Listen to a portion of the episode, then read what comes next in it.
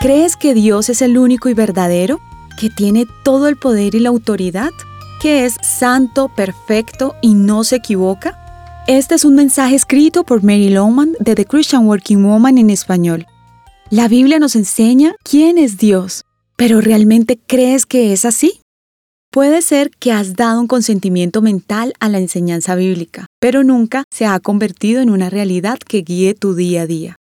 Si estás convencido que el carácter y el poder de Dios son como lo que te he descrito, la siguiente pregunta importante es la de entender lo que Dios siente hacia ti. Después de todo, no eres más que un granito entre la gran masa humana. ¿Haces tú alguna diferencia con Dios?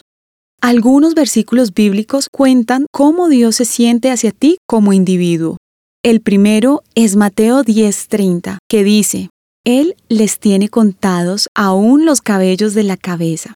Cada vez que te cepillas el cabello y ves caer todos esos cabellos en tu cepillo o al suelo, recuerda, Dios acaba de recalcular los cabellos que has perdido y mantiene un total actualizado de incluso tus cabellos. ¿A quién más le podría importar cuántos cabellos tienes? Leemos también que a Él le importan aún los pajaritos que no tienen valor y conoce cada uno que cae al suelo. ¿Puedes creer que a Dios tú le importas más que ellos?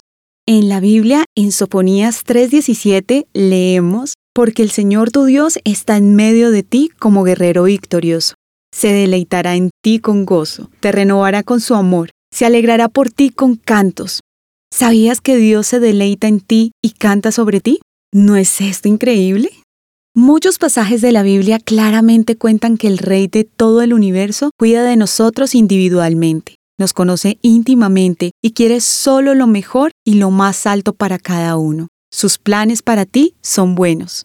Si crees que Dios tiene todo el poder, sabiduría, conocimiento y autoridad, además te ama y desea lo mejor para ti, la siguiente pregunta lógica es, ¿por qué confías en otro o en ti mismo? Si tu confianza está en cualquier cosa, te estás conformando con mucho menos de lo que podrías. Si temes confiar en Dios, puede ser porque hay algo por mejorar en tu comprensión de quién es Él o de cómo se siente hacia ti. O tu creencia es solo intelectual y todavía no ha transformado tu corazón.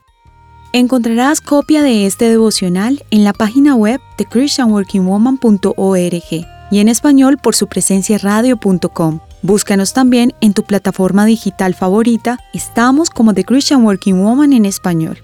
Gracias por escucharnos. Les habló Daniela Martínez con la producción de Paola Romero.